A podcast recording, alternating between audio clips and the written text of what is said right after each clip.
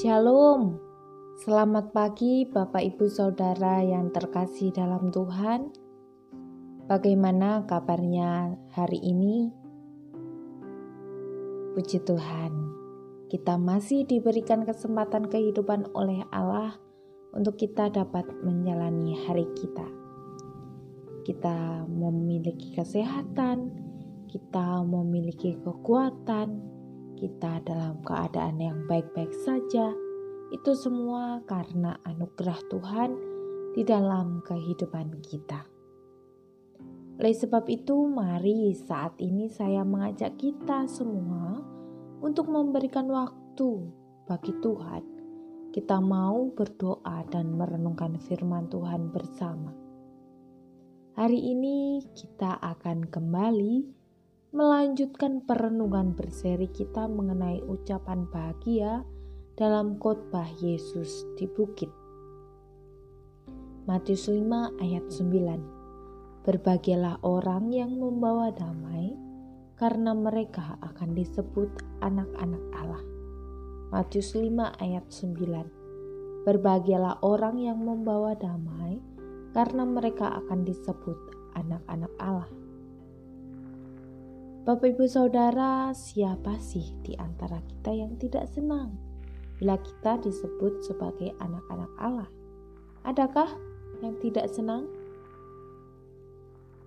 Tentu saja kita semua senang ya jika kita disebut sebagai anak-anak Allah. Anak-anak Allah adalah sebuah sebutan, pengakuan yang bukan hanya dari manusia, tetapi dari Allah sendiri. Dan ini adalah suatu kebanggaan yang besar bagi kita, orang percaya.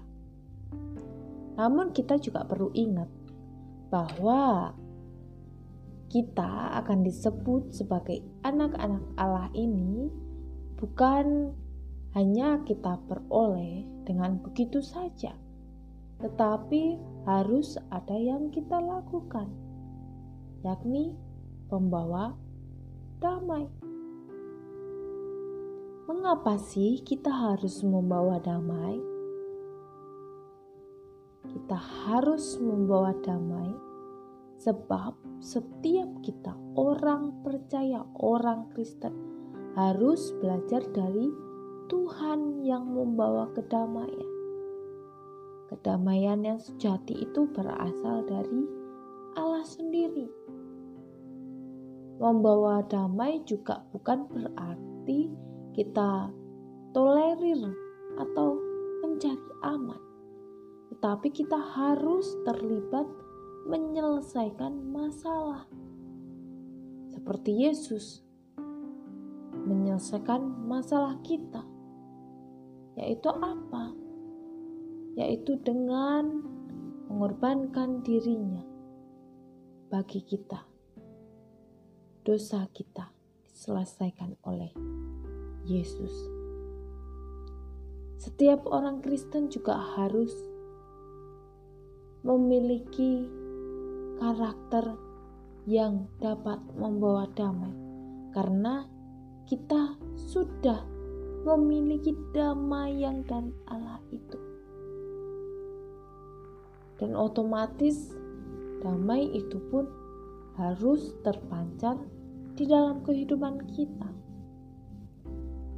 Bapak Ibu Saudara, pembawa damai di sini tidak boleh disamakan dengan menjaga perdamaian atau menghindari pertengkaran. Kita memang tidak boleh memulai suatu konflik. Namun yang dibicarakan di sini lebih daripada itu. Kita diminta untuk menghadirkan kedamaian di tengah-tengah konflik yang ada. Dan seorang pembawa damai juga adalah seorang yang bisa membawa diri dengan baik dan menciptakan suasana yang menyenangkan, sehingga tidak akan menimbulkan kebencian atau permusuhan. Nah, saat ini menjadi pertanyaan bagi kita sekarang. Bagaimanakah cara kita agar kita dapat menjadi pembawa damai dalam lingkungan kita. Yang pertama, kita harus bisa menjaga sikap, perkataan, dan tindakan kita. Diperlukan kebijaksanaan ketika kita mau berbicara, berkata, atau melakukan segala sesuatu. Perlu hikmat daripada Tuhan. Ini pentingnya bagi kita meminta pertolongan dari Tuhan. Yang kedua, kita harus mampu mengupayakan menyelesaikan masalah dan memberi pengampunan. Nah, penting ini. Kita harus menyelesaikan masalah dan memberi pengampunan. Khususnya bagi orang-orang yang sudah sangat menyakiti kita. Susah memang. Tapi kalau kita mau, Tuhan pasti akan memampukan kita.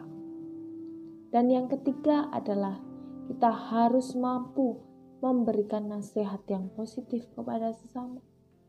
Jadilah membawa damai antara sesama yang sedang bermusuhan dengan cara memberikan nasihat yang positif dan bukan malah menjadi provokasi.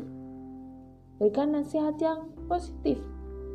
Jangan memprovokasi Nah, Bapak Ibu Saudara, menjadi orang yang suka damai itu tidaklah cukup. Tetapi aktiflah menciptakan dan membawa kedamaian bagi semua orang di mana pun kita berada. Amin. Tuhan Yesus memberkati kita semua. Shalom.